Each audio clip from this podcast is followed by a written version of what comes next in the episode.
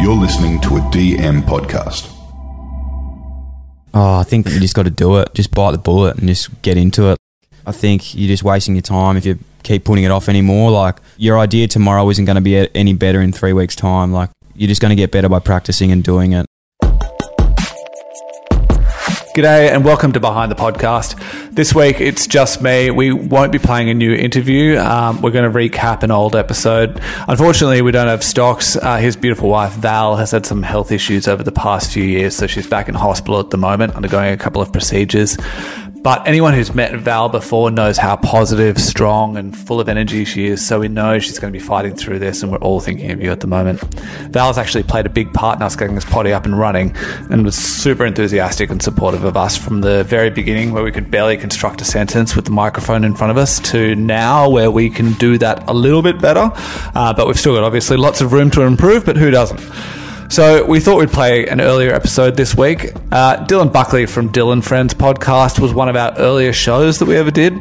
So being a bit of a sports nut, I personally was shitting myself for this one, but so appreciative that Dill made the time for us. Um, he's having huge success at the moment and is growing his own empire. He's recently launched a new show called List Cloggers, where he teams up with Daniel Gorringe and tackling the big and small issues post life in football. Um, look, anyway, that's enough from me. We love you, Val, and we know you'll pull through. Let's roll in. Dill, tell us how you got here. My obvious journey is school and straight into footy, and that was my only pathway I ever knew. Um, and it was sort of what was ever in my mind. And yeah, I was lucky enough to do that for eight years um, at the highest level, six years at Carlton and, and two years in, in Sydney with the Giants. And um, yeah, very, very blessed and look back on that very fondly. But that's how I probably got my start and um, in podcasting and how I sort of got my start really in life because it sort of just gave me a bit of a platform to sort of grow. And I suppose when you're playing footy full time, you've you've obviously a full time job, but there's so much spare time there to sort of invest in your off field growth as well. So it was something that I always took really seriously because I never really felt comfortable at a level of AFL. Like it was something where I look back now and it was just like the most stressful eight years of my life because it was just like every year I was just like, what's next? You know, like, am I going to get another year? I'm going to have to go become a tradie or am I going to have to do this? So, lucky enough to be here with you guys. So, thank you very much, Stocks and Jules, for having me. Massive fan of behind the behind the podcast. So, um, I'm actually honoured to be be on the show. Thanks very much. We didn't actually ask him to say that. That was completely unprompted, we will point out. so, when you were playing footy, I imagine you had a bit of downtime between training and games. Is that where you started to envisage a career in media, or was it just shits and giggles at that stage? Honestly, just shits and giggles early days. Like, I just loved talking to my mates and just I've always been a very curious person. So um, one thing I loved doing in footy was people used to say like I was a, I used to love networking. I used to think it was called networking. I used the word networking because I just used to love asking people questions of like how did they do this? How did you do that? Because growing up in AFL and this sounds really stupid, but because I got to footy, I'd always be really confused at how people got to where they got to because I was like, mm. well, like how did you do that? Like i don't understand it. Did you like go to school then you got this job and then what happened? Did you get a promotion? And like when you go to work like what is you, you rock up and does someone tell you what to do? Or like do you just do what you need to do? Like i just didn't know and i, I think one thing if we get onto the podcasting sort of side of things i'm just i didn't realize this until i got into it but i was never afraid of asking dumb questions and i suppose i did that as a player I did it as a friend and I think the more you get into interviewing, you realize there's no such thing as a dumb question, and people say that all the time. But yeah, honestly, I just I just got into it, and I was always catching up with people outside of the club in like real estate, building, and all these sorts of things that most you know footy players transition into. And in that time, I you know didn't really work out what I wanted to do, but I worked out what I didn't want to do, and I knew that that wasn't something that was you know I was really keen on. But one thing that a guy, um, Luca Ganano, who's still a you know massive influence on me and a friendship of uh, you know that will last forever for me, was was the head of media at Carlton. He just said, mate, you know, we've got this show that we want you to do. It's called Discussions with Dylan, and basically like it was just this show that they had to you know get going to interview the boys. And the real reason he came to me was no one else wanted to do it. Literally, every single person had been pitched to, no one wanted to do it. And he goes, mate, like you'll actually enjoy it. You know, you can talk to the boys and just relax and have fun. So I did that with him, and it ended up just like going really well. And I was like, well, maybe this is something I could do. You know, post footy, and and um, that's honestly where it all started. Discussions with Dylan looked like a lot of fun. Bit of a 70s sitcom vibe to it. Did you come up with that or did they bring that to you? No, they brought that to me completely. And I think it was the worst thing that happened because sometimes, again, I talk about the footy thing a lot, but it's just athletes in general, I suppose. When you when you're working in an industry like footy, it's so big and people just bend over backwards for you and they just do everything. So like they you know set up, they filmed it, they edited it, they wrote down all the questions. All I had to do was literally rock up and read a piece of paper. Like I had nothing to do with the show. They actually liked it more when I didn't even read the questions before I went on because half of the time was just me just stumbling over like the places and you know just really bad comedy, I suppose. And, and that was literally it. It was just questions from people, and you know, I'd sort of just try and get one of the boys on. And at the start, you know, I was getting like the category B rookies on. But then as it started going and started becoming a bit more acceptable, like you know, all the guys are coming on. They loved it. So Yeah, even in the early stages, you were pulling up good nuggets about people's past. Did you want this to be a part of your interview technique? yeah, pretty much. I think I just did it did it naturally. Like I wasn't doing it to interview someone. I was just genuinely curious on how people get got to where they were, and that wasn't necessarily in sport because that was probably something I was familiar with, but it was more just successful people. And I think one thing I've learned from chatting to all these people, like it's people go like, you know, why do you do this? And selfishly, there's a little part there where like I just love learning from all these different people, and you realize how many things they have in common, like whether it be an athlete or a successful person or someone with a good story. It's all the same things, you know. It's like gratitude, determination, Yeah. you know, structure, like just you know, set like learning from setbacks, being positive. It's all it's all the same shit, and you just realize like there's no coincidence in why people are successful because it's it's a pretty simple recipe. So then you moved up to Sydney. So that means you leave discussions with Dylan behind. New city. How was that?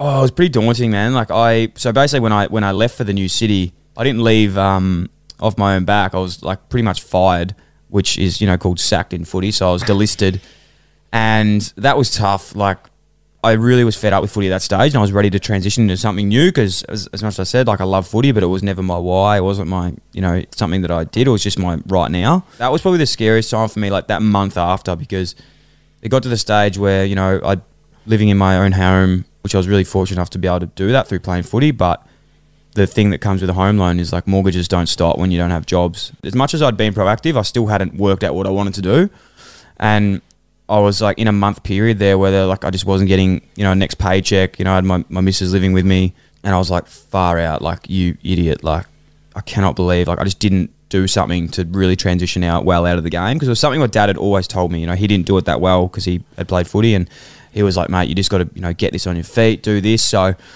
long story short, that was a very stressful time. The 30 days after that was the time where GWS in the Sydney team came knocking and they said, look, mate, we've got a, a rookie contract up here, which is which is pretty much you know we'll just pay my bills for me, and I'd come up here and live up here. And it wasn't about making money for me and that's it's never been a thing for me but it was more about the experience and I just really wanted to get out of Melbourne and do something different and learning out you know a bit more about myself. I was a bit of a mama's boy you know I'd grown up in North Fitzroy played footy for Carlton went to school five minutes down the road. I'd lived in a bubble my whole life like within like 10 kilometres and if people had said you know that I'd be moving interstate like that knew me, they just laughed because it just wouldn't have been something that I, I I didn't think I could even do it to be honest. And I was 26 years of I was 25, so You came from an AFL family, which is a big deal in Victoria. Did you find you had a little less notoriety when you came up to Sydney? And was that a chance to reset? yeah. I, look, I was never a fame like I wasn't a big name in Melbourne at all, but there was a big. Cl- I played for a big club, so like obviously there's going to be people that know, and my dad used to play footy as well, so. There was that that little bit of a stigma to it, but yeah, I think that was the biggest thing for me was coming up to Sydney and just being my own person and just being able to sort of start fresh with no you know baggage behind it. So yeah, that was honestly I still look at it to this day. You know, moving up to Sydney, meeting Stocks and the, the Diamantina lads, and doing a bit of work at Triple M, and and just moving up there, like without a doubt, was like the best thing that ever happened to me. So you're living in a new city. You've got a second chance at a footy career. Did you approach that year with a different outlook? Yeah, hundred percent. That, that's exactly like I just said. Look, this is my second chance to to do something now. Like you know, I only had a one year deal again, so it was no promises. It was move up here for one year. I pretty much said to myself at that time, I was just like, look, I'm going to be a part time footballer. While I'm at the club, I'm just going to go 100% and like do as much as I can to play AFL. But as soon as I leave, I need to do something else. And that's honestly where the podcast started. Like I, I said, I want to do my own thing here because the club was like, oh, do you want to do something with us? And I was like, well, if I get to list it again, then you own it, so I can't take it with me. And I was like, I just want to start my own thing by myself. Did you think that going into radio was the natural progression? Yeah, well, that's the only thing I thought. Like, I didn't know if there was anything else out there, and that's you know just sort of I didn't really have any mentors or anything in the mm. system, and I was like, well, I've got to try and get on radio. I'm just going to go in there and ask to do things and for holiday shifts or something like that to learn. But after that experience, it sort of scarred me, and I was just like, I never want to work for like a company. I just want to like do my own thing because like you're your own boss and like you can just do your own thing. And Yeah. working with footy clubs, I was like, well, I was on one year deals, and it was like, well, they were telling me to, you know, you can play, but if we don't want you, you can't play anymore. And it's like, well, I wanted to like do my own podcast and like not have anyone tell me that like I can't do it anymore and just I can just keep going. It's in my control and like I'm not dictated to by someone else. So um, that was a massive, massive part for me, and that's where I met Burmo, who's with with Diamantina, and and then you know came with Stocks, and they really helped me and mentored me into how to do that because they've obviously been doing that for a long time. All right, so let's go to your first episode. Oh, do we have to? We had to listen to it the other day. Look, mate, it's all there. It's just a lot shorter. It's a 15 minute episode. But tell us about that process. Oh man, it took like four goes to do it. To be honest, like I, I bought a Zoom H5 recorder, and it was like three hundred bucks. And at that time as well, and still is, and three hundred bucks is a lot of money. But when you don't have any money and you're investing in that, you're just like it was a massive thing. So like when I did that, I just remember going like, shit, this is serious. You know, it seems funny looking back that now, being like three hundred dollars, but like that was you know all I had, and I was like, okay, I got to do this. Obviously, I had you know access to some really good players at the Giants, so I got one of my, my good mates, Josh Kelly, on the show. Oh, was so nerve wracking. I remember like just putting it on a table. We're sitting outside. It was windy, birds everywhere, and basically just talking into this like record. There was no mics. It was just like a thing on the um on the table. Yeah, I just remember that, and I remember it just felt like we are speaking forever, and I was like, oh, people are going to be able to tune in for this long, and it was like 14 minutes. Exactly what you said then, Stocks. Like you look back now and you sort of cringe a little bit, but I was like, if I didn't if I didn't start there, like I wouldn't have started at all. And like so many people, I think want to start a podcast and they want it to be exactly where it is straight away. But I think just starting is like the main thing. If you don't start, you're not going to get to where you want to be. So I think just starting, literally, even if it's on a laptop or it's on a phone, better than waiting until you get the mics because you're going to have to still go through those shit stages anyway. Like you learn so much each Yeah. time you do it. Like even now, by no means am I good at interviewing people, but like I just learn something every time. Like I'm like, oh, okay, you know, I probably should have let him just expand on that or you know press a bit more. So so many times, yeah. But that was that was horrific.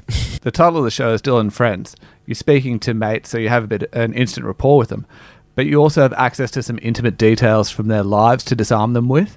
Did you think a lot about this as a potential approach or angle? to be honest, I don't want to make it sound that impressed that I had a angle going into it. I think it was just like this is what I'm going to do. I'll start at the start and make my way through. Like You didn't have the big research team behind you. No, no, I didn't have anyone, and I think that's um the other way I think of of podcasting as well is so, so when you sort of get people listening, they go, "Oh, this is why you're doing it. This is why you're doing it." But it's like, yeah, I'm doing it like that, but I'm just doing it. Like I'm not. It's not to change the world or anything. I'm just having this conversation. But I think when you start a show, you don't really know what it is until you're probably like 20 or 30 episodes in, because that's when you sort of work out like what you're actually doing and what your skills are and yeah, I think that that humanizing. If I if I if I could say one thing about the podcast, I just want it to be like they I humanize people that you know that seem to be something, but you know when you talk to them, you actually go shit. Like that's actually what they're like. They're not just the person I see on field or the person I see on on TV, or they're just a normal person. One person you humanised more than anyone else was your mum.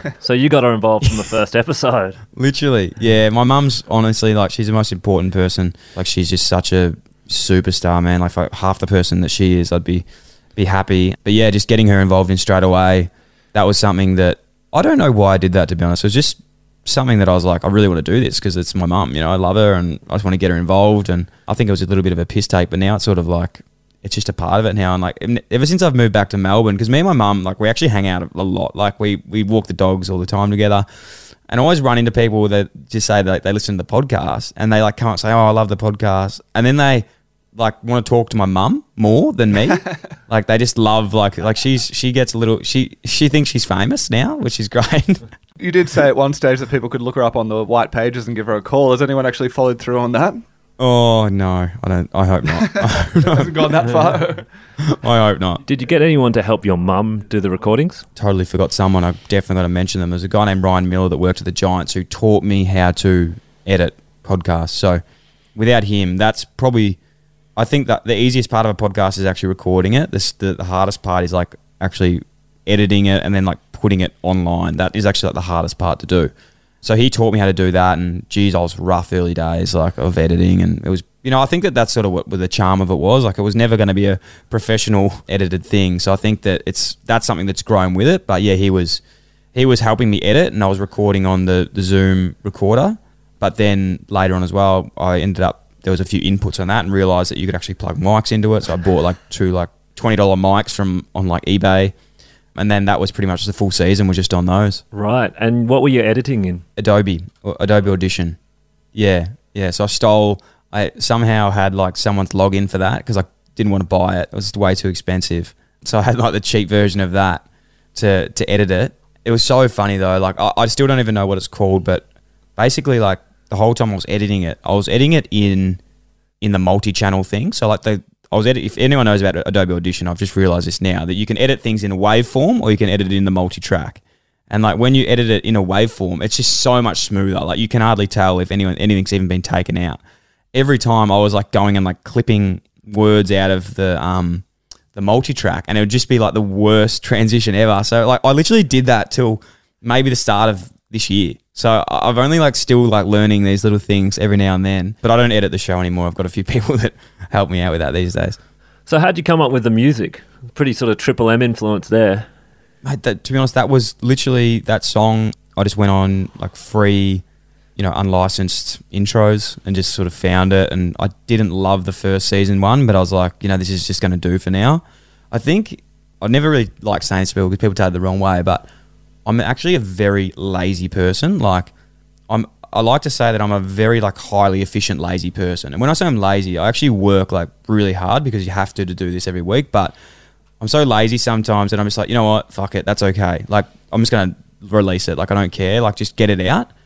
And I think that that's one thing that people, if you're ever starting a podcast, don't over edit things and don't like over analyze it. Like just just go like, you know what, stuff it. Just get it out because content sometimes is better than like no content. And if you you know, if I edited my episodes now, half the shit I'd take out. That's why I don't do it. So I get someone else to do it because you're always going to really struggle to edit your own stuff. Yeah, you're too critical and you're like, well, I don't like that. I don't like that. But Did you get a lot of good feedback or, or sort of you know feedback either way from from audiences?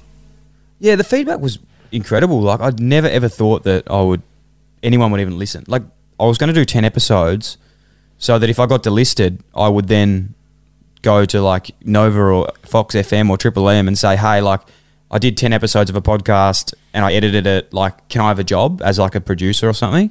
So that was more why I actually did the show. It was just more to to not sit on my hands and and get in the same position and be like, "Well, you know, I did this um I didn't do anything, but like I want a job. Like I wanted to show them that well, a potential employee, like you know, I can actually do stuff. Like I, I'm really keen to learn and and and whatnot. I think you're right about just getting out and making content. We get people who come and talk to us and they go, We've got this great idea for a podcast. We have a chat and it's a great idea. And they go, Fantastic. We'll come back in about 10 weeks when we've got it right. It's like, Boys, just get out and do it. Just missed opportunity. And every day, I mean, you, you'd be getting it with your mates, I'm sure, ex AFL players or current players wanting to jump in on podcasts now. Hundred percent. I mean, you're so far ahead of them. You got three years ahead of them. You know, I was forced to do it because I didn't have any other choice. I had no other options. Like I actually had to do it just because I didn't have a job. Like if I didn't do it, I didn't have something to go to. But it- that's why I said, you know, at the start, those stressful times were a blessing because it forced me to just go, fuck it, I've just got to do this. Like I've just got to start it and see what happens. The biggest thing about like podcasting I always say to people, and if someone always says, you know, your show's shit, I'm like, yeah, man, like my show's definitely not like the most cleanest thing, or you know, you might not like it, but like I do it and like I do it consistently, and that's like the main thing I think. Like so many people, so many people are funnier than me, so many people like better interviewers than me, but you don't do it consistently, then it's not going to matter. Um, and you just got to get it out because, like you said, you know that someone could be the best podcaster in the world, but if they don't produce a podcast, then they're not going to like have anything to show for it. Yeah, that's right. There's a definite authenticity there, though. So you just touched on this before. You were saying that you sort of thought you might do ten episodes and shop that around. Did you, when you finished those ten, then say, okay, well, maybe this is something that I could just probably do myself, and I don't need to have anyone else's support here? Yeah, it's a really interesting question. I, I think after that first year, I got out 10, then I was like, sort of like, wow, like this is probably a little bit more than something. And I ended up getting another year with the Giants as well. So I actually found that the I, it was the first time that I was engaged off field and actually actually playing the best footy that I was playing as well. So I was busier off field and I was better on field. And I was like, wow, I wish I knew this earlier on. But um, I'm a really big believer in you know having a balanced lifestyle now because I know it works for me. But um, yeah, after that, I ended up doing the next year after that, and that's when you know I was like, okay, I've got to keep going with this because like you know, I got another year, so I can't just stop it because if I want to get a job after that. But yeah, slowly through that year, I just sort of thought, well, maybe this could turn into something else. Like I didn't think it was ever going to be a full time job, but I was like, well, maybe I can keep doing this, and it sort of got. It was really strange because even though I wasn't playing AFL a lot, no no AFL player had ever started their own podcast like by themselves. So like a lot of players had done podcasts with the clubs and, and stuff. And mind you, this was back in 2017, 18 when podcasting wasn't really even a thing. Like I didn't even know what a podcast was. Like I didn't even know anyone would listen to it. I only did it. I, I sort of did it hoping no one would listen to it because I just wanted to like have it as like a bit of a job application.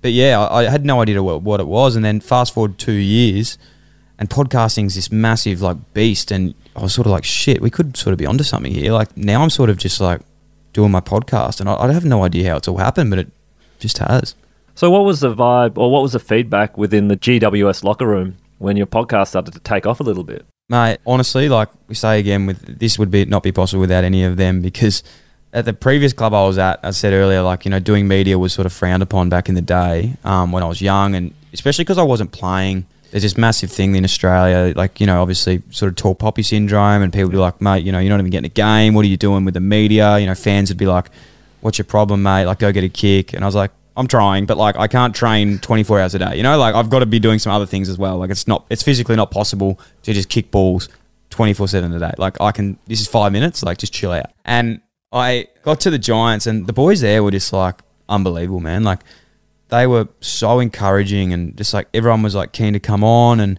they were like sharing it and like I'd never even asked any of them to do this and I just met these guys too and I was just like far out like it, yeah without them you know I honestly wouldn't be where I am now because they were just such a supportive bunch of guys and you know still best mates with all of those all of those boys now for for what they've done and even like you know when I bought out some t-shirts at the end of my last year like I bought out only you know bought like X amount of t-shirts and literally every bloke from the team bought one. And I didn't even ask them to do it, but like they just knew that they just wanted to support it, and yeah, it was it was pretty special, and they're just a really really good bunch of people. Do you think that's specific to that club? Definitely wasn't expecting it, um, that's for sure. But I think the guys there, I think there's something special about moving away from home. Sydney wasn't an AFL state. Ninety percent of the boys that played there were we were all like from a very similar age. There was no like hierarchy there. It was like literally the first pick would hang out with the you know 44th picked. Um, it was such a great club. I think the club gets a lot of credit, which it deserves, but I think the people are the ones that really were special there, players, because yeah, it was just such a getting around each other and supporting each other with businesses and not just footy stuff, but off field stuff. And when you don't have your family there, you, you rely on them a lot more. So you know, we'd spend every night nearly having dinner with other people. My fiance was there; she knew the whole team. Whereas when I was at Carlton, she probably met like four guys. But you know, we just had a revolving door of boys just coming over for dinner and any age, any time. Yeah, definitely found my niche there. And as I said, it you know that moving to Sydney thing definitely just changed my life forever. So they all obviously listened to the first episode of the podcast. Did you find that when you put it up, you were surprised how many listens it sort of got initially, or what was that like? Did it take a little bit of time to pick up? Yeah, well, it's it got. I think the first episode was with Josh Kelly. So at that time as well, Josh Kelly was like very well known player. Uh, oh, he still is, obviously, but um, he was like really coming out of age there and was like just signed a massive deal. He shared it. Every single bloke from the club shared it on their Instagram, and it went just. It actually went nuts. Like it went to number one on the charts and stuff. And I know that sort of it's not on listens, it's on you know algorithms and and whatnot, but yeah, went to like number one. I was like, far out. How easy is this? You know, like this is so so easy. Like it's such Number a one is easy number game. one, I reckon. Yeah, number one. Yeah, it was it was pretty crazy, and especially being 14 minutes. But I think people were just like, "What is this?" You know, like it was at that time where you had to actually train people. No one even knew they had the podcast app on their phone. Like, you know, I kept telling people, you listen on that. They're like, I don't have that app. I'm like, you do. It's like that purple one you no one uses. Like that's that's the app. Yeah, just like getting people to trying to get people to subscribe to it and that sort of thing. Because we were still working out like what it even was. But yeah, I think the first episode hit like five thousand downloads in like a week. But then after that, it they would they never quite grew to that until you know it got to a lot better. But that was pretty crazy. Like I remember that hit you know five thousand, and I was like, wow, like that was five thousand people went out of their way to go on a platform to listen to this. Were you riding the highs and lows that first season based on downloads? Yeah, hundred percent. You know, you literally just refreshing it every every five minutes just to see how many people listen, and everyone that's done a podcast knows how that feels. But I honestly now don't look at the downloads and unless it's you know once a week or once a fortnight. One because I just don't really care anymore. I'm like, well, I can't judge my happiness on what you know some people define or how, how many people listen to it. You just got to do it for why you're doing it. And I think there's definitely been stages where I've tried to create too much content that will please people rather than just doing content that I enjoy doing and why I did it. The old uh, check the stats is is something that you know I had that just locked on the front screen every day, just you know refreshing it constantly, trying to see where it's at. Was there an episode that changed everything for you? Definitely. It's been so many, to be honest. But I think one that I really, really loved, and it's a funny sort of story behind it because it sort of encapsulates like how much the hustle and the grind was. Like people would think that it was sort of easy to do a podcast, but I don't think people understand how hard it is. And I remember one day and how much you have to put yourself out of your comfort zone. Like people would sort of listen to a podcast and think, "Oh, this guy's really confident." Like I'm actually not that confident at all. Like it's actually quite hard to to do these things. But when you keep going, I'm like I'm quite an addictive person where I'm like I've got to do it. I've just got to keep going because it's momentum and you don't want to drop off. And I remember I um hit up a, a guy Razor Ray Chamberlain who is like a really famous um, umpire in the AFL, and I didn't know him, and he was probably the first guy that I've had interviewed that I didn't know. I remember like going to Melbourne, chatting to him, teeing this thing up, and then had this space to go to, but then all of a sudden like I couldn't go there anymore, and it just spun me out, and I was like, "Fuck! Like where do I go? Like what am I going to do?" So I basically like called up like 15 places. I was like, "Oh, do you have a room?" They're like, "A podcast? What the fuck's a podcast?" I'm like, "Oh, you know, it's this thing where we're talking. I'm trying to interview." Basically, I just end up going to the, found this pub in South Melbourne, and I walked in. I was like, "Mate, I've got a guy coming. Have you got a room upstairs? I'll pay you hundred dollars.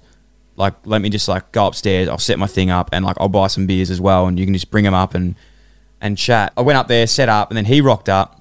He was a bit like, "This is weird. You know, I'd never done a podcast before." But we got into it, and it was just like, "This is so worth it." Like, when we'd finished it, I was like, "Far out!" And I was like, that just sort of showed like how much you have to like invest into it. Like, you know, these little things that hiccups are going to come.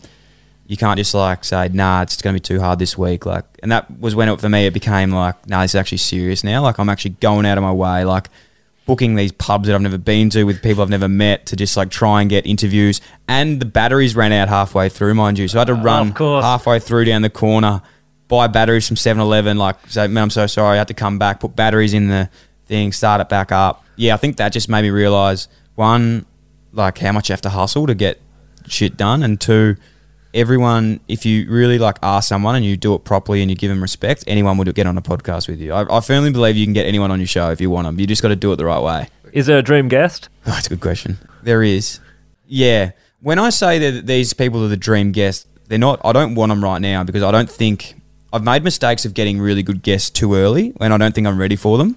And they were like friends, so I can get them again. But people like Louis Theroux or like Ross Kemp, you know, like these people are like my heroes. Like I would love to just sit down and chat with like Ross Kemp for like an hour about like you know traveling and gangs and even Louis Theroux about interviewing him about his best interviews and like why he's so good. You know, like I've I watched him as a kid just stand there so awkwardly and learnt that like sometimes by just standing there awkwardly it just People makes people tell more about themselves. Yeah, so like I just love like watching those guys do their thing, but yeah, I don't I don't want them right now. Like I want them in the future because I don't think yet like I'm ready. I, I couldn't nail it yet.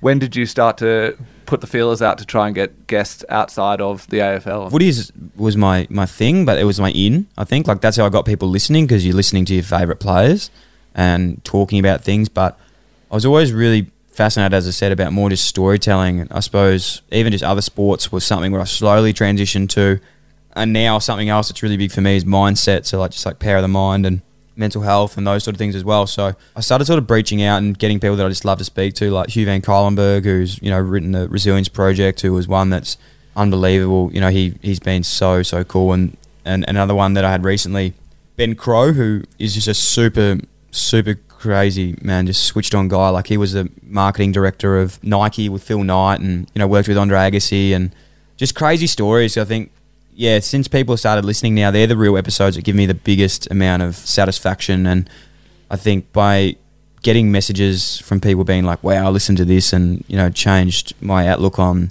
my situation at the moment, rather than being like, oh, yeah, I really learned a lot about playing footy this weekend.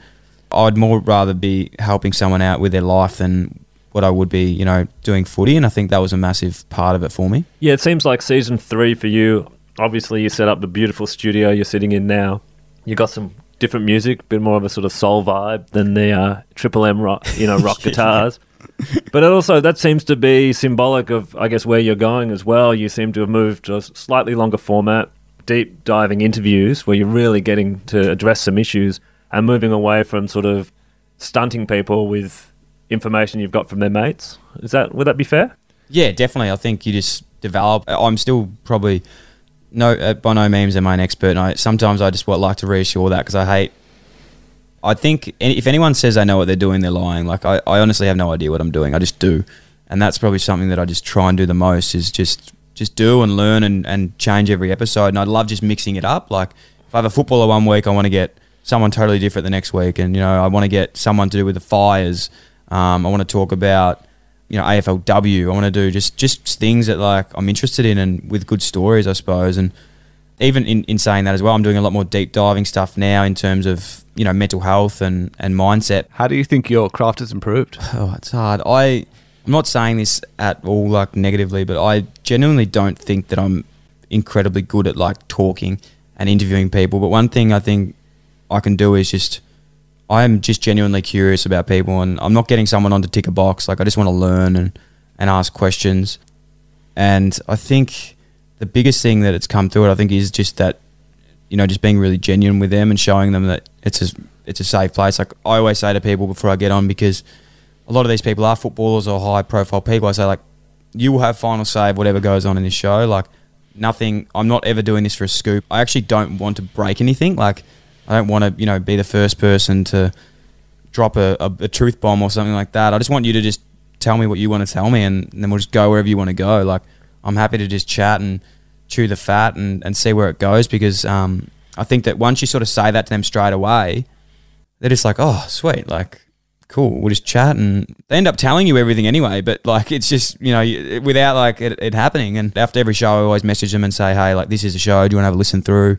You happy for it to go ahead? And even I've taken out things before that they've said like I'm happy with that, and I was like, I'm not. Like I just don't. I can see that blowing up in your face, you know, in 12 months. So like, I'm just going to take it out. You can sort of sense that maybe it could have been quite cathartic for them to get that off their chest, but so they may be still in that little space a bit, but then give the opportunity, they might say, okay, well, yeah, looking back at it, might be a good one to take. I find out. a lot of people we always offer that, and it just the barriers come down. There's probably been five times where someone's come back and said, "Hey, can you pull that bit out?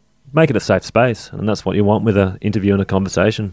Hundred percent. Yeah, it's it's so true. You just want to make everyone feel comfortable, and that's the beauty of podcasting. I think it's not live, so you can really just edit it and, and work out what you want to do. You do some killer merch. Yeah, Starting to show up at festivals and things like that a couple of years ago. Has that helped grow your podcast? I think so. Like the the merch thing really started like from just people requesting it. Like I never thought that that was even a thing. Like I don't think that anyone's going to buy a t-shirt from from me. I was like, that's really weird. But um, yeah, it was so funny how it all started. Like I said, I sort of bought these t-shirts, and this guy actually approached me. He said, "I'm a fan of the show. I run a like printing business. Do you want to like do some t-shirts?" I was like, "Yeah, for sure. That'd be great." So we did some t-shirts, and yeah, they like, sort of sold out pretty quickly. And ever since then, it's just been like a massive thing. And I feel like one thing that I've been most proud of with the whole show is probably just like building a community and like through that it, it is the merchandise. It's it's a bit of like a club, I suppose. Like, and it's not really. It's not about me at all. It's more about like the community and just everyone else. And the best, like the best messages and the things that make me the happiest are like the, the seriously why I do the show is like when people message me being like one like I really got something out of that episode, changed my mindset. Like you know I've been going through a shit time and just to laugh and or li- pick up something. That's like the main thing. But the second thing is like when people say like when it hasn't really happened that much because we're in COVID, but I'll always just get people sending me photos of like them out with another person, and they're like, "I just met this person. Like we're friends now because like they listen, I listen, and they're wearing the t-shirt." And I was just like, "Man, that is so good. Like that is just sick." Because I just love to be there. Like so good. And I actually saw for the first time because I've been living in Sydney. Obviously, came back. COVID hit, so I haven't really been out at all. And um, yesterday I was going for a walk with my dog and my missus, and the first time yesterday I saw someone in a jumper, and I nearly cried. Like it was just unbelievable. And I saw him from like 100 meters away. I went up to him, and he saw me, and I was like, "You," and he's like, "Yeah," and we're just like talking for like 10 minutes. I was like, "Man, I honestly thank you so much. I really appreciate it." And He's just like, yeah, no worries, man. Like, do you kiss your dad on the lips? And like, that's you know all he said. Just like laughed at that like straight away. I was like, yeah, yeah, I do, man. Yeah, that's me. Um, So is this a strategic ploy to be able to identify every single one of your audience as you're walking around? literally, well, I just never really thought. I thought like a few people would get it. I didn't realize anyone would actually keep going. But yeah, it's honestly that's the biggest thing I think. Like that for someone to like enjoy a show so much that they actually want to wear a t-shirt and they're proud to wear it. Like that's probably the yeah, it's a very very special.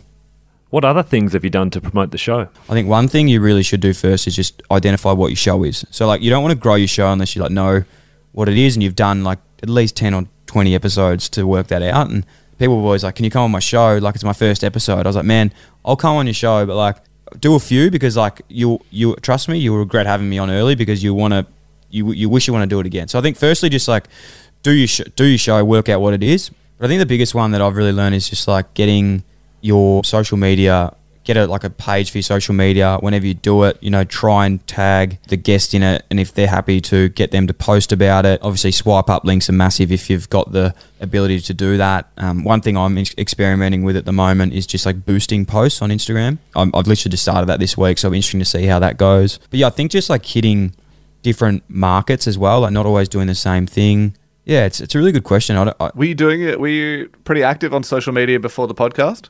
Yeah, I was. I've always been a bit of a, an idiot on social media. I don't really like post anything serious. I just sort of just take the piss, but sometimes feel like that's nearly the best engagement because people just love people that don't take themselves too seriously. So once I sort of got the Dyl and Friends page, I was always like, oh, I don't want to like flood my normal page too much with this stuff, so I'm going to like really just smash it on my other one. But I think as well, uh, and Stocks would would really get me on this because we had conversations about this a lot. But the biggest growth for me came when I started doing the video side of things. And I was like, well, okay, well, maybe I'm going to lose a lot of listeners and they're going to go over to YouTube and it'll be like 50 50. So I'm not going to get listens on that. But it's honestly just nothing's changed with the audio one. Like, I reckon that's nearly grown a little bit as well.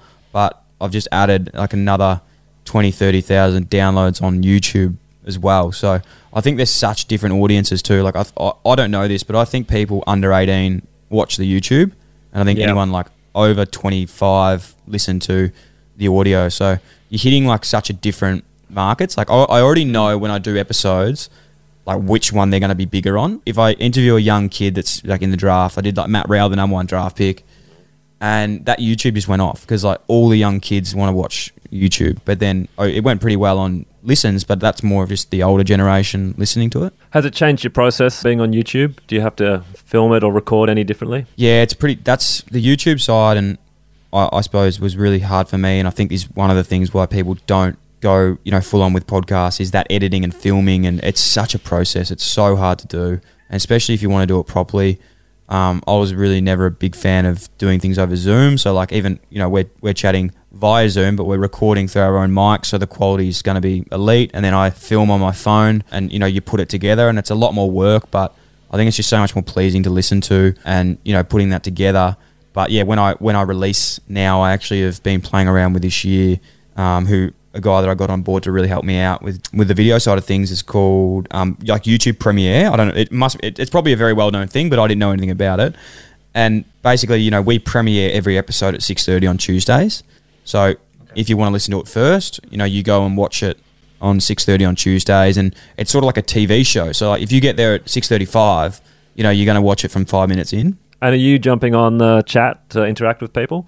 yeah, so I jump on the chat and talk with everyone while they're watching, and just like you know, just interact with everyone as well, which people you know people love, and just have it like real, just take take the piss with everyone and just laugh and stuff. So that's been really cool. Again, another one is really big is trying to grow that YouTube audience and subscribers, and it's really hard to do because YouTube's one of those things. Like I've tried to subscribe to things as well, and you go on your phone and it's never logged in. So you're like, well, how do I subscribe to this? You know, like it's really hard to subscribe. But once you sort of build that up, and that's why a lot of young kids go really well because they've been doing it for so long. They've got these massive bases of, of audiences. Completely native to it. Yeah, they're so native to it, and like that's why the young kids subscribe. You know, I was looking at the stats the other day of the YouTube, and I think like fifty five percent of watchers of viewers aren't subscribed. So it's really you know that I don't know if that's normal, but it's like wow, like you, there's so many more people out there to try and get them subscribed and obviously give the notifications and stuff as well. Yeah, it's interesting because with podcasts, people have got to come find you. With YouTube, once you view something, with when we were researching for this interview, put in a couple of Dylan Buckley in there, and then my YouTube feed just spammed me with all your stuff. Your first goal, hmm. everything just That was kept coming one. through. That was a good. one. Is that pinned to the top? yeah, the pin that behind pin you that one. celebrated like a goal. That was there. No, I don't know about that. That's not there. Just on that, those stocks as well, because we, like, I've chatted to you about this as well. And one thing that's really hard with, and we always say, don't get caught up in in the stats and stuff, because that's honestly the worst thing you can do. Like, I'm a massive fan of Gary Vee, like, and that's the one thing he says, you know, like, don't, you know, man, don't, don't read your stats. Like, who gives a shit? You know, like, just keep going. And like, I actually listen to that, and I'm like, yeah, 100. percent You got to keep punching, but the good thing and the hard thing, I suppose, about podcasting is the platforms are so bad at telling you like how many listens and stuff you even have, how many subscribers you have, and what reach it is, and the, the stats are the analytics are so hard to really navigate that you don't even really know how many people are subscribed and stuff. So. Sort of makes it really hard in that aspect. That's why I just go, look, I don't really worry about it anymore. Yeah, it's out of your control. No point stressing about it. Any advice you'd have for anyone about to start a podcast? Oh, I think you just got to do it. Just bite the bullet and just get into it. Like, I think you're just wasting your time if you keep putting it off anymore. Like, your idea tomorrow isn't going to be any better in three weeks' time. Like, you're just going to get better by practicing and doing it. And no matter, even if it's, you know, you don't need the best equipment right away, it's all a part of the journey. Someone once told me that early on, actually. The journey is just as important as the destination, meaning, you know, you're probably having all that fun along the way is actually better than being where you want to be. And I look back now and think, like, you know, laugh and cringe at some of the things we did, but like, fuck, if I didn't do that, you know, I wouldn't be I wouldn't be talking to you guys today. Well, we like to find out a little bit about what you're actually listening to now. So, what are the, some of the podcasts that you like to get into when you're not doing your own? Hello Sports, Tutor Advocate, Behind the Podcast. Uh, besides Oh. those three, no, all I, I do notes. love I do love those shows, but I'm really really weird with podcasting. I am like addicted to crime podcast, like true crime. Like that's all I listen to. Honestly, like I don't listen to any sport podcast. I just listen to true crime. There's something about true crime and podcasting; they just go together perfectly. That's well. That's how I got into it. Honestly, the first way I even knew what podcasting was because I listened to Serial, Adnan Syed, that episode, and just enthralled me. I was like, wow, like this is so cool. Like you know, I used I listen to podcasts to go to sleep every night, and I, I just like lay in bed and chuck one on and and listen to them. So yeah, you know, like the light po- light post one with the Byron Bay is one of my favorites. That's pretty crazy, and still really want them to keep doing that because I want them to find out what happened. Yeah, there's been a million ones. I, I think Trace the Trace podcast is one of the best podcasts I've ever listened to. Like both seasons of that. The first season is actually I'm living like right near where that took place in off High Street in Northcote, which is pretty crazy. Like those, yeah, the true crime ones. I could go on about it all day, but they're, they're definitely my favourite. Dill, it's been an absolute privilege and honour of ours to have you on. Really appreciate you taking the time to break it all down. Thank you so much for having me. No, I really appreciate it. And just to be invited on the show, um, it means a lot, to be honest. So uh, thank you so much for having me. And, and Stocks, personally, thank you to you. You've been a massive mentor for me throughout my whole journey and hopefully still to come. You've given me heaps of advice along the way. Give yourself a pat on the back. Maybe Jules, give him a kiss for me. And um, yeah, really, really appreciate it.